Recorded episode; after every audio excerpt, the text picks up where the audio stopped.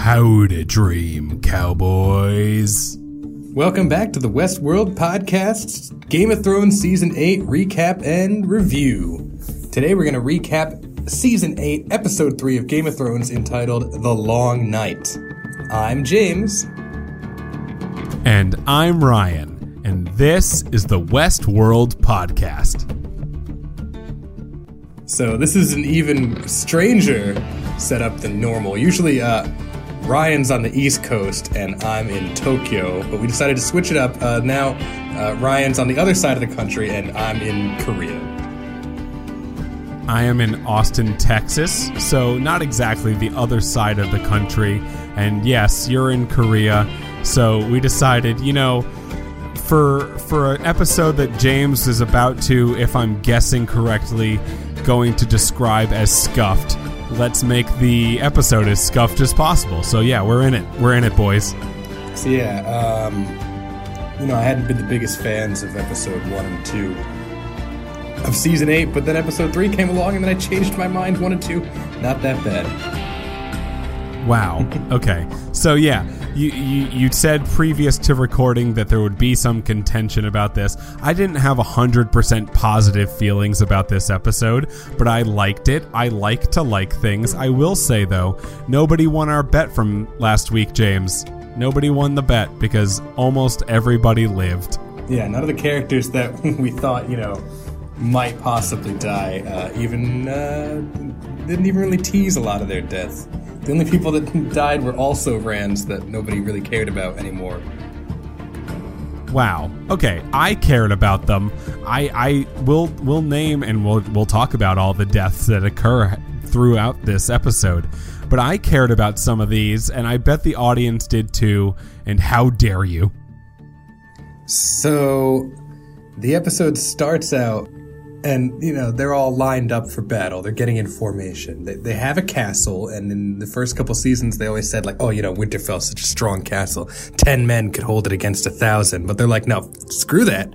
Let's line up outside the castle where we're most vulnerable and we'll fight there. Right. I mean, as we get into their their military prowess, there are obviously going to be a few things that I think the entire world thinks they did wrong, but we, you know, we're not them. We don't know what their plans are, or at least we we know what their plans are, how they occurred, but we didn't know what they were in their heads. But as you said, we're as nightfall drops onto Winterfell. We have the Dothraki in front of the castle, commanded by Jorah Mormont, the Unsullied, commanded by Grey Worm, the Knights of the Vale, with Brienne of Tarth and Jaime Lannister in front of them, and the uh, Northerners with the Brotherhood without banners and the Night's Watch to prepare for the battle against the advancing army of the dead. Yeah, against all reasons, Sam is gonna fight, and then also there's a little girl, Lyanna Mormont's like also gonna fight. Uh, but Tyrion, Tyrion, the only one who's proven himself in battle, he's to go to the to the crypts. Well, Tyrion was sent to the crypts by Dany, which feels a little bit like plot armor, although there was a lot of plot armor in this episode. But yes, as you said, Sam is on the front lines. You could say that perhaps later, if he wasn't on the front lines, one of our favorite characters would be alive. But yes, we start at Sam's hands trembling, a large tracking shot as Sam moves throughout Winterfell, Tyrion getting his wine and going to the crypts, which are totally going to be safe. No way that anything is going to go wrong in the crypts when we're fighting against necromancy. I'm sure that will be just fine. And Sam gets to the front lines with Ed looking at him saying, Well, you took long enough, buddy. But to be fair, I think Ed at a later time will think, Perhaps you shouldn't have been here at all, Sam. So they all line up. Uh, the Dothraki are going to go first, I guess, because they're at the head of the army. And then who should show up but Melisandre, who's been missing since last season, basically told by the other characters to get out of the show, but she came back for this fight. Right, I called it. I said Melisandre was going to show back up because of that weird thing that she told Arya about how she was going to see her again, and you were like, "No, her story is wrapped up. She's definitely not coming back." So plus one to Ryan, and, Yeah. and she is she is back. Brandon Stark is sent to the Godswood to lure the Night King there because he believes he's going to be like GPS tracking him and going there. The Ironborn, led by Theon Greyjoy, is going to be protecting Bran and, you know, we still don't know what Tyrion and Bran talked about last episode. I'd very much like to understand what that conversation was, but we're not going to get that answer in this hour and a half long episode called The Long Night, directed by Miguel Sapochnik. I don't know. That's definitely not the way to say that last name, but he directs all the episodes that are large battle episodes. And I will say he also directs episode five. So understand that that's happening and coming That's going to be a battle too. That basically. Right against the big baddie that is Cersei, but uh, and we can talk about this later. But is Cersei the real big baddie that we want at the end of this season? We kind of we've been building up for eight seasons to the Night King doing something pretty great and pretty awesome. I, and I will say you didn't like this episode all that much. I did, uh, you know, except for the fact that it was the darkest episode of known to man, and I couldn't see anything without turning my brightness all the way up. But yeah, the the Night King comes. He has a dragon. He thinks his odds are pretty good, and uh, you know, we'll see how it goes. So Melisandre lights. She uses her magic to turn all the Dothraki's little uh, curved swords on fire and you're like, oh yeah, that's awesome. They're they're totally gonna win now. The, they're gonna kick ass with those flaming swords. They can't lose. Right. Well, I thought they were gonna stay where they were right? I thought they were going to be the actual front lines. Jon Snow and Daenerys are off to the side with Rhaegal and Drogon to the outskirts of the battle, awaiting for an opportunity to ambush the Night King. There is definitely some "you're my aunt" based tension there still, as Melisandre lights the swords. And I'm thinking, oh, cool, the Dothraki is just going to chill here. Jorah's there, Ghost is there. He's going to be helping out the Dire Wolf and yeah, uh, they were just gonna hang out and just chill there until the the dead come. Right? Nothing else stupid will happen. Yeah, or you know, the Dothraki are supposed to be really amazing archers, so they, you know, she could light their arrow tips on fire, and they could just shoot arrows from where they are, and they'd be they'd be sitting pretty. Right. Yeah, but instead they uh they charge right at them. Yeah. That was like, so stupid. Daenerys is just like, I'm, I'm, I'm, I'm home. I'm done with these guys and their weird clothes and their stupid customs. Like, just, just, just sacrifice them. No, she felt awful. Like, okay, so, so so they they go charging right with Jorah and with Ghost, and then out of nowhere they run into like you know a horde that includes giants and all the flaming swords go out. They are not flaming anymore, and the rest of the people behind them are like, uh, who were kind of psyched. They were like, okay, yeah, flaming swords. This is all going to go very well, and we have a better chance. Oh, oh, the lights are out. So all those Dothraki who got on ships that they didn't want to get on and have followed Daenerys from the time where she was within a hut and it burned down and then she walked out of it and they bowed down to her and they they abandoned her when Khal Drogo died and they followed her to the ends of the earth only to run straight at the army that was 10 times bigger than them and die in an instant. Right, and Great. probably also get turned into zombies to use against everyone else. Right. That's everyone who dies in this episode, or at least within the first hour of the episode, joins the army of the dead, making the odds much worse than they already were. Which all the main characters know. Like they they were talking about that in the war scene in the episode before this. Like our odds are terrible. Let's run straight at them. So then the zombie army just like rushes the army of the main characters, and it's pretty brutal. People are getting ripped apart by zombies, and uh, Sam is in a tough spot, but then Ed saves him, and then Ed dies. So if Sam had just been hiding in the crypts the whole time, eh, maybe Ed would have lived. Oh, Ed would have had a better chance of living for sure. Ed basically telling Sam to get up, and I mean, Sam pretty much died like 12 times this episode, but but not really. Jorah retreats to the Unsullied. He gets back. Ghost is nowhere to be found. We didn't know until, that Ghost was alive until we saw the trailer for the next episode. He is. But yeah, Jorah comes back and Tormund looks at him like, oh no. As you said, the wave of the dead hit the now front lines of the Unsullied and the Wildlings, etc., because the Dothraki are just all gone. And Sam falls down because he's not very good at this. He's killed a singular White Walker, but he's never gone up against thousands and thousands of them. And yeah, he pretty much gets Ed killed. And the moment Ed died, it was so sad, man. I mean, Pyp is dead and Grenn is dead. All of the, you know, Night Watch are gone. And Ed was the last saving bastion of them. And now he's gone too. So sad. Um, we get our first scene inside the crypts where Sansa and Tyrion are chilling with Missandei and they start talking shit about Daenerys and Missandei gets really upset and uh, uh, there's a good point where like Tyrion and Sansa are just like, yeah, we're down here because we're useless. We've uh, we've been pretty useless for a while. Yeah, Tyrion's been making a lot of bad decisions. Sansa's still spitting hot fire at Daenerys after their failed conversation last episode. And Missandei's like, yeah, dude, we'd already be dead if it wasn't for her. So just like, get over it.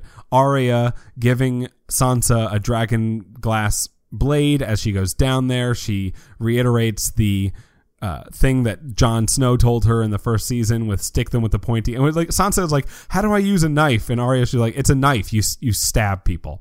And in that moment, when the Dothraki get basically murdered in moments, Daenerys deviates from the original plan of waiting for the Night King and going after him then, and Dany gets on her stupid dragon. Uh, it's not, you know what? The dragon's not stupid.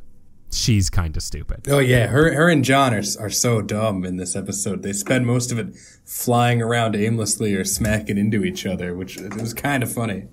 It, it it was funny, and and and we'll get to the dragon battles that occurred within this episode. But yeah, it being winter and it having a large snowstorm hit them, and a snowstorm that looks like a wall of snow and wind made it harder. I'll say harder. Davos is trying to. They have this. Uh, they have this moat of of pitch and sticks that they want to light on fire to protect the castle. I mean, probably you know do that from the very start. but they need Daenerys to light it. So Davos is trying to signal to her, but she's in the like the magic mist that the White Walkers bring with them, and uh, she doesn't see it. So they're kind of fucked. Yeah. So Mel walks up and helps them light the trenches, which the scene in which the trenches light is just as cool as when she lights the swords of the Dothraki. The it, it, kind of goes in succession and the fire lighting up is very it, she does it right at the last second before the dead hit them uh, Sandor Clegane, the the Hound, standing right behind them with Beric and Sandor. As the light happens or as the fire happens, he's thinking to himself, "Oh right, I still really, really hate fire. And as you said, Daenerys is not there to light the defensive trench because she's now being pursued by the Night King. And, uh, you know, this is all happening while Bran is still in the Godswood. And Bran's like, okay, Theon, thanks. Uh, I'm just to warg into some crows right now. Later, dude. So there's two MVPs of the good guys army, and one of them is Melisandre, who, who gets that fiery moat going because they were going to all die without that. And they're just all standing around with their dicks in their hands. And there's a good moment where you think like, oh yeah, Melisandre's gonna, like, maybe she's gonna start the fire and then die immediately. But no, she starts the fire and gets away. And I think even she's surprised. Yeah, she's surprised that she's still alive. I mean, she says to Davos as she walks into Winterfell at the beginning, like, you don't have to execute me, you know, for killing Shireen, the thing you're still very mad about. I am going to die before the dawn. You don't have to worry about that. But yeah, didn't you? What wasn't it weird when Bran was just like, "Okay, I'm going to be in birds now." It felt like he was like as the three-eyed raven trying to record historically what's going on just in case he lives although this episode does kind of speak to the fact that yeah. he might know the future more than we think he does so as the flaming trench is is going we all think it's fine now the dead kind of stop right outside the flaming trench Although we then get the first understanding of where the Night King is, sitting back in his large storm, and Bran's crows see the Night King put his hands out and start telling the dead to just start, you know, laying across it. Who cares about you guys? Make make me a bridge with your bodies. Yeah, I mean they're they're got to be the most expendable army since the battle droids in Phantom Menace, and and they work pretty much the same way. I mean, there's enough of them for them to be expendable. At this time, Jon sees the Night King and and go and is like, "Oh, there you are. I can I can I can finally take care of this myself." But you know, as the zombies breach the trenches, they all the forces that are left fall back. They say, "Man." The walls. Brienne gets up there. Jaime gets up there. Grey Worm gets up there. Gendry gets up there. Even Sam gets up there. And they all just kind of wait for the World War Z esque zombies as they're, you know, piling on top of each other and getting closer and closer to getting over the wall. Oh well, yeah. So I mean, the, the, the zombies do eventually get into the castle, and uh, Lyanna Mormont dies. I loved this scene. like I was watching it with my wife, and you know the the there's a zombie giant and it picks up Lyanna Mormont and I'm like, what is this going to be like Attack on Titan? And then the giant opens his mouth like he is going to eat her. and I, I, liked it. It was exactly like Attack on Titan as the the giant comes in and through the front door and swipes Lyanna Mormont to the side. And then Lyanna Mormont gets up she was supposed to be a character in one scene, but Dan and Dave, who wrote this episode, loved her so much that they were like, okay, we're going to bring her back and she's going to have a cool, cool ending where she just runs at the giant, which doesn't help because, you know, she's very small. But the giant picks her up and then, as he's about to eat her, very Attack on Titan style, as you said, she stabs the giant in the eye with a dragon glass blade, and they both die. So, Lyanna Mormont, the second death of this episode behind Ed. And yeah, it, uh, it was a cool way to go out, but you know, still very sad. I'm sad that she's gone, James. Yeah, but I mean, she had the most badass death in this episode. Oh, by far. I mean, this is all while Arya Stark is on the walls. Arya Stark is is proving herself to be a wonderful warrior. She is killing a lot of whites as Davos looks on and is like, "Oh, girl, girl, you you're good at this." And then she, you know, finally gets away or at least like falls over the wall while the Hound uh, is kind of hiding because he's like, "Yeah, we're fighting the dead. You can't beat the dead." And this is all to be fair what he really is saying is like this is all fire and i don't like fire.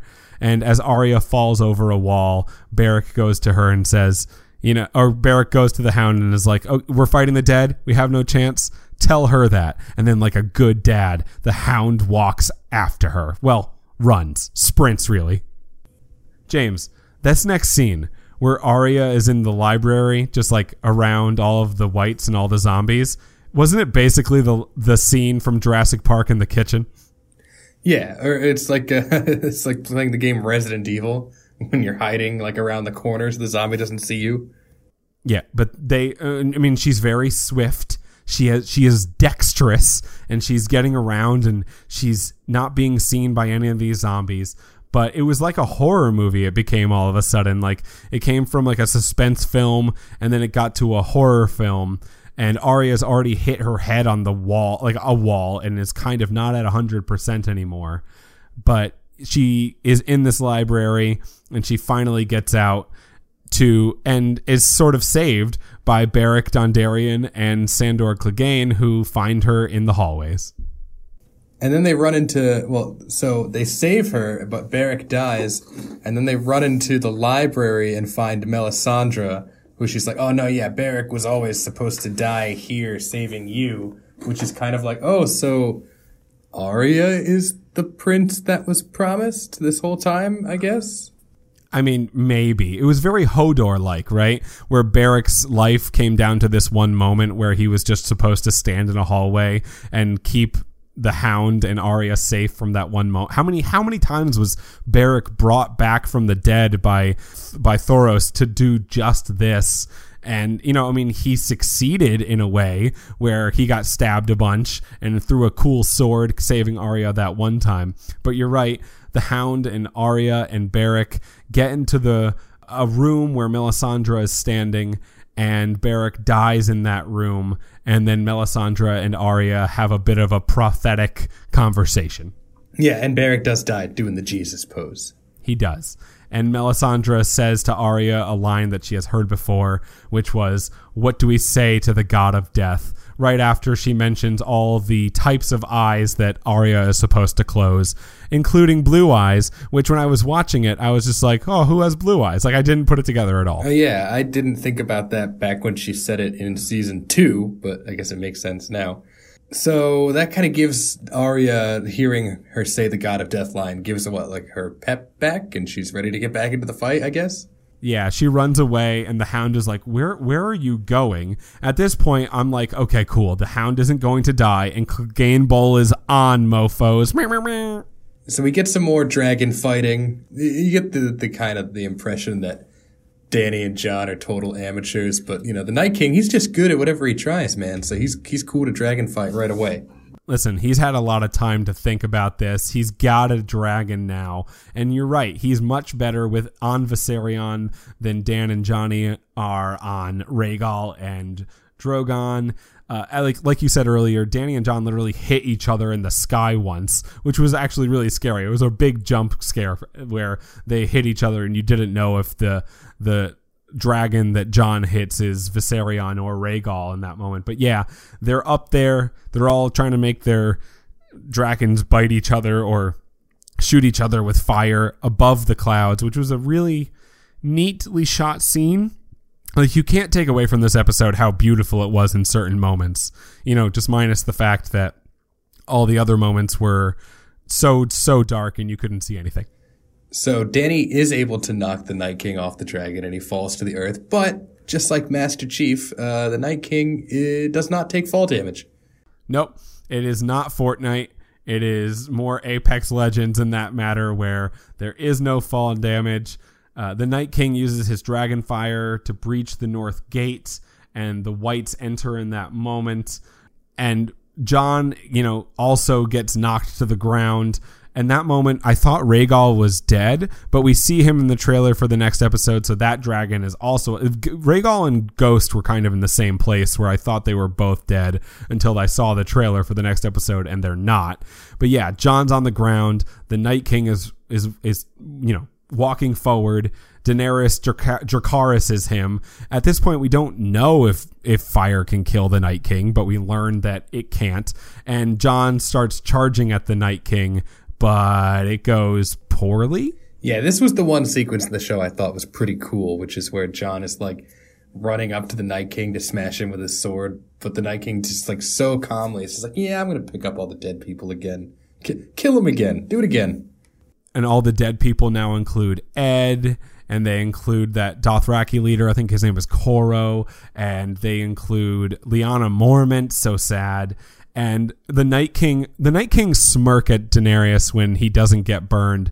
Did you like the smirk? It, it, felt like Dragon Ball to me, where it was like, I have not even used one percent of my yeah, power. that was a total Frieza move. now that you say that, it's a complete Frieza move, except for it doesn't take seventy episodes. It just takes like two minutes. Yeah, and uh, raising all the dead people also, and this is the payoff to what Ryan has been saying the past uh, three weeks.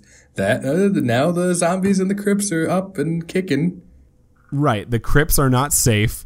It's crazy. Out of nowhere. Nobody saw that coming. Uh, you know, Tyrion and Sansa, Varys, Missandei, and Gilly are now in grave danger. Tyrion and Sansa at one point are hiding. I thought they were going to double suicide from the way like Sansa was holding or Tyrion was holding Sansa's hand and they they he kisses her hand after Sansa says that he was the best husband out of all of them earlier on and Tyrion's like what an awful awful thought. But yeah, th- so they go out and Tyrion starts doing what he does, which is kill people as he has proven to be able to do in the past. Yeah, and everyone's talking about that moment where it looked like they were going to do a suicide pact, where like they're kind of glancing at each other with the knife, and it's like, so, uh, do we just uh, I kill you and then kill me? Is that is that good? Yeah, or instead we just fight the old Starks that are now coming out of the crypts. One of the Starks that came out of the crypts was the old Maester who died to the uh, the Greyjoys killed him. Yeah, Maester Luwin. Yeah, he actually he was in he was one of the whites that gets pulled out of the crypts. Um, but you feel like like if they follow this up in another episode with someone who's like, "Don't worry, we can hide in this room in King's Landing that's full of barrels with green liquid," you'd be like, "Come, this is Crypts Part Two, Electric Boogaloo. Can we stop doing this now?" So everything's going to shit up in the main battle. It, well, the Crypts aren't doing much better, but basically you get these scenes where like Jon is trying to get to the Godswood, but now the evil dragon is in the courtyard and holding him off, and basically there's a shot of every still living character about to die, and you're like, wow, surely someone important will die. Someone, you know, a, a main main character is going to go down. You can at least tell Sansa it's not going to be very hard to feed everybody at Winterfell now, right? Like, like um, we, we, they've killed most of them. Everything is going to be fine. But yeah, like you said, Daenerys returns to the ground. Uh, and Jon's on the ground. He's running through. There's a great tracking shot of him running through Winterfell with people like almost falling on top of him. But yeah, Jon in that moment kind of being set up again to be the hero to be the guy who is going to save the day. There was an interview with Kit Harington where they were asked him like, when you found out like what your character was going to do at the end of this episode, like not exactly be the hero, how did you feel? He was like, I felt fine. No, I I was pissed. I was pissed. Yeah, and then he gets cornered by Viserion, who has a hole in his his neck, so the blue fire is coming out of everywhere. And then Jon straight up he stands up and he yells at it. He tries to 1v1 the dragon. Just like, no, nah, I'm going to yell at him and everything's going to be fine. Right. Daenerys tries to like play assist and back up Jon, and for some moronic reason, she lands her dragon. And so, yeah, womp womp. We all kind of knew it gets swarmed with zombies. And at this point, I was talking to my wife and we're like, okay, so now both her dragons are dead. We thought they were both dead. I guess they both lived. Both her dragons are Right. dead and her army is of, of wild men are dead. So is she like, can, is it still time to get a different queen? like, does she still have anything going for her? No, and the fact that both of the dragons are alive is the same thing as like, how did not, how did n- no Main characters. Yeah. Get out of there. Like the fact that they're both they're, both because you're right. Like Drogon was being swarmed by zombies, and then he Taylor Swift shook it off when he went into the air. Apparently, but yeah, when Jon was moving through Winterfell, he saw Sam like on the ground stabbing to the left and to the right of him crying his eyes out and he thought to himself like I can't stop. He basically left Sam to die. He left all of those people to die going to the Godswood and trying to save Bran, but then didn't get there anyway because he was cornered by a giant zombie dragon. So back in the Godswood, Bran comes back from, you know, whatever he was doing. I, I guess he was just having a nice time flying around as a swarm of birds. He was he was bringing in the history, James. Okay, he's the three-eyed raven. He has to document this in some way. And he tells Theon, he's like, oh, Theon, you're going to die, by the way. Uh, thanks. Well, he doesn't say exactly that, but he says basically that. This is all happening, by the way, while Daenerys is is outside, also fighting off whites with Jorah Mormont in front of her, valiantly trying to save her. Daenerys picks up a, a sword for the first time, I think, in her entire life, and and they're both fighting off, and that's part of the scene where you just think, eh, God, the, some of these people just have to die very soon. The music, by the way, in this moment is actually incredible. Like the true MVP of this episode is Ramin Djawadi. He's a true genius. Did you think this, this, this last track, I thought it sounded more like Westworld than Game of Thrones. Oh, it sound yeah, it sounded a lot like Westworld. Like it sounded, it it, it sounded uh, like it, it could have been a Westworld song in a in a finale that was happening, but it, wasn't. And to be fair, like I I liked it a lot. I thought it brought me into the moment more than I I thought I I would be. Although as this was all happening. And the Night King arrives at the Godswood with only Theon and Bran still alive in there while the Night King is walking all cool and slow like like all evil people do, like they have no sense of urgency whatsoever. Yeah, I, I liked the music, but you're right. It, it did sound like Westworld music. To be fair, it's the same guy, so that makes sense. The Night King slowly is walking over to kill Bran, and this is actually a, a nice tense moment. And uh, Theon's like, all right, this is a good time to die senselessly. And he charges the Night King and gets taken out instantly like a bitch, which sucks because I really liked Theon.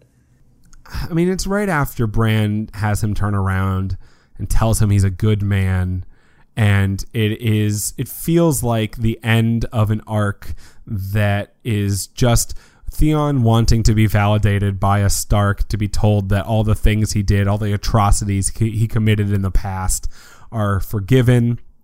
And Bran does that for him in that moment. And then you're right. I mean to be fair like if the night king started moving forward theon was the only thing in between him and bran. Theon wasn't making it but i mean and we talk about main characters not dying but i mean theon theon is absolutely a main character he's been around since season 1 episode 1 and yeah he he runs at the Night King. He tries to stab him. It goes so, so poorly. The Night King drives the spear through his stomach, and Theon dies on the ground with Yara very far away from him, not knowing that that occurred.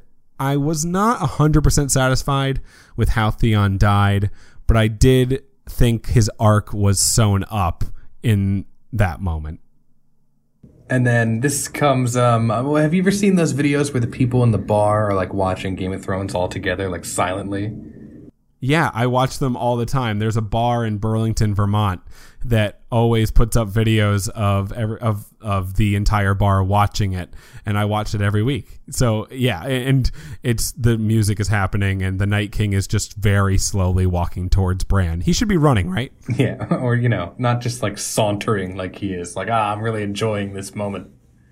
But then out of nowhere, cuz she's a ninja, Arya teleports in and attacks the Night King. There's a moment of suspense when he grabs her and you're like, oh no, it failed. But then she does, does that neat dagger dropping trick where she lets it go of her main hand and catches it in her left hand. And she kills him and he explodes and all the battle droids shut down. It's just like the end of the Phantom Menace. But really, if you're going to steal a scene, might as well steal from the best.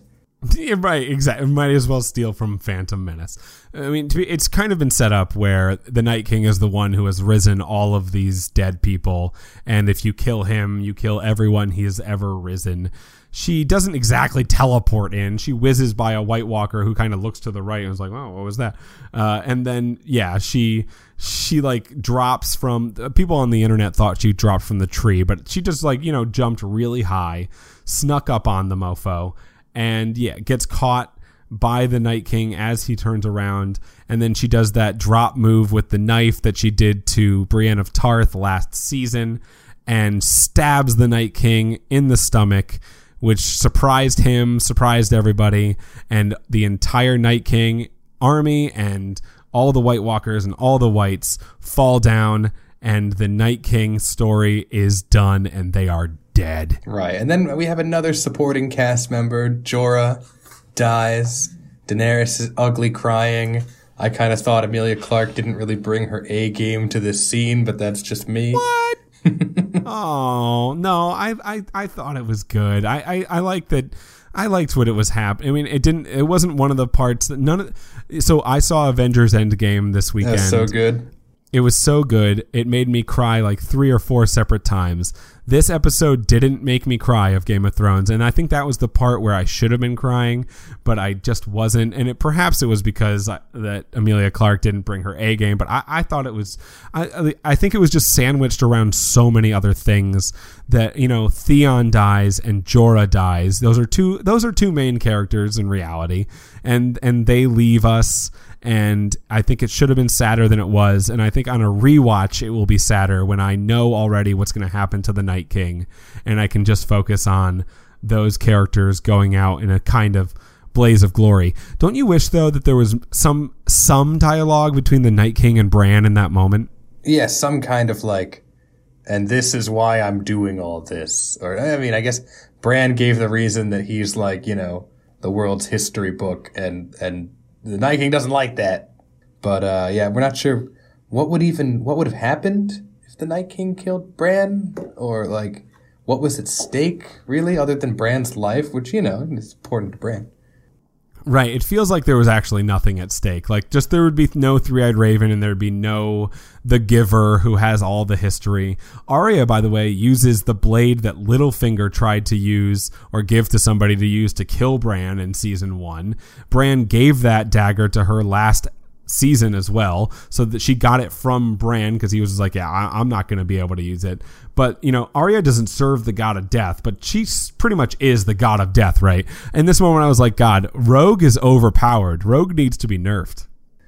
And then Davos watches as Melisandre walks out of the castle, takes off her magic necklace, which turns you hot, and then she dies old and naked out in the snow, which I mean, okay, you don't see why you had to do that, but, you know, your choice. I mean, she already said that she was going to die before the dawn. It feels like she didn't have to do that, but she feels as though her life is complete as Beric Dondarrion's was in that moment, dying in the hallway. And yeah, a little bit of a major flex on her part, dying legit in front of the dawn, exactly like she told Davos, as Davos and Sandor Clegane watch it happen. And you have to assume in that moment, Davos was like, good, good so MVPs of the fight were Melisandre and Arya, and uh, biggest letdowns were Dany and Jon. Right. Well, Dany, I think, was the biggest letdown because she let the Dothraki dying change the plan completely, and she just went and got on a dragon and just went into the battle before she was supposed to. We thought from the last trailer that when she said the dead are already here that she was talking about the crypts, but it wasn't. It was just sort of about like, you know, the dead army is here and I feel bad about all the Dothraki because I made them come so far and they're all now dead. So, yeah. And then she she sort of she how how would it have been different if they actually waited? Perhaps it wouldn't have been. But yeah, the confirmed death count on this is Ed, Beric, Lyanna, Theon, Jorah, the Night King, Melisandre, and Qhono. I got his name wrong earlier. Qhono of the Dothraki. And the confirmed living is Ghost, Drogon, Rhaegal. Oh, by the way, 99% of the Dothraki are dead, and 99% of the Unsullied are also dead. See, I mean, like, in the end, though, Night King and the White Walkers, not that bad. One battle, one castle, five principal characters, and then one main character. That's all it took to bring them down. It kind of makes you think like Jon Snow was exaggerating this whole time about how existential the threat was. Like, yeah, they were pretty bad, but uh, in the end, it only took one night to beat them. Most wars go on for months, but uh, you know, just one night. I mean, he didn't know that his little sister was like a trained assassin who had been preparing for this moment from the beginning of her, like the beginning, season one, episode one till now, being trained by Syrio Forel with the sword, and then going to Braavos and being trained by the the the faceless men, and you know every moment of her life has been leading up to this one moment for her to do a, a swift dash by the White Walkers who weren't helping at all, do a sweet jump, and then do a sick knife drop and murder the Night King. Did you feel like it was cheap for the Night King to die in one episode after it was being built up this much, or did you feel like it was all satisfying? No, I, I thought it was kind of dumb actually, and uh, I think I don't. I, I, I guarantee you this is not how it's going to go down in the books. Um, you know, they keep teasing like, oh, it's going to spoil the books. No, it's not. There's no way this battle is going to happen the way it did, or maybe this battle isn't going to happen at all. Uh, I I you know, I thought this was basically the most cliche Hollywood ending to the White Walker plotline they could have had. But I think, you know, I think season seven and season eight have been about getting on your knees and servicing the fans. And I think the fans are serviced uh, to completion.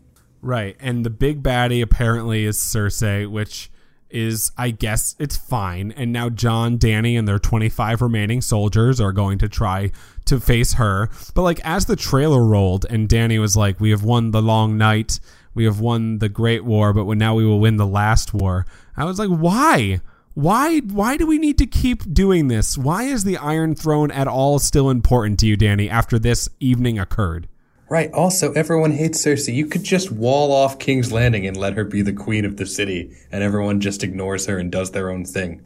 Yeah, but we need Clegane Bowl, James. And Jaime is character and there were so many characters who didn't die this episode who should have right. who you feel like the only reason they're around is because they're going to be dying at later times with later plot points which i think speaks to maybe the book doesn't do it this way.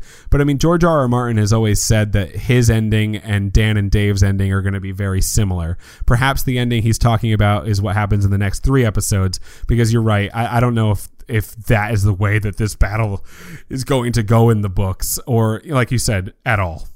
And so let's just go down what's left for fan service that's going to have the next three episodes. So Jaime has to kill Cersei, and the Hound of the Mountain have to fight.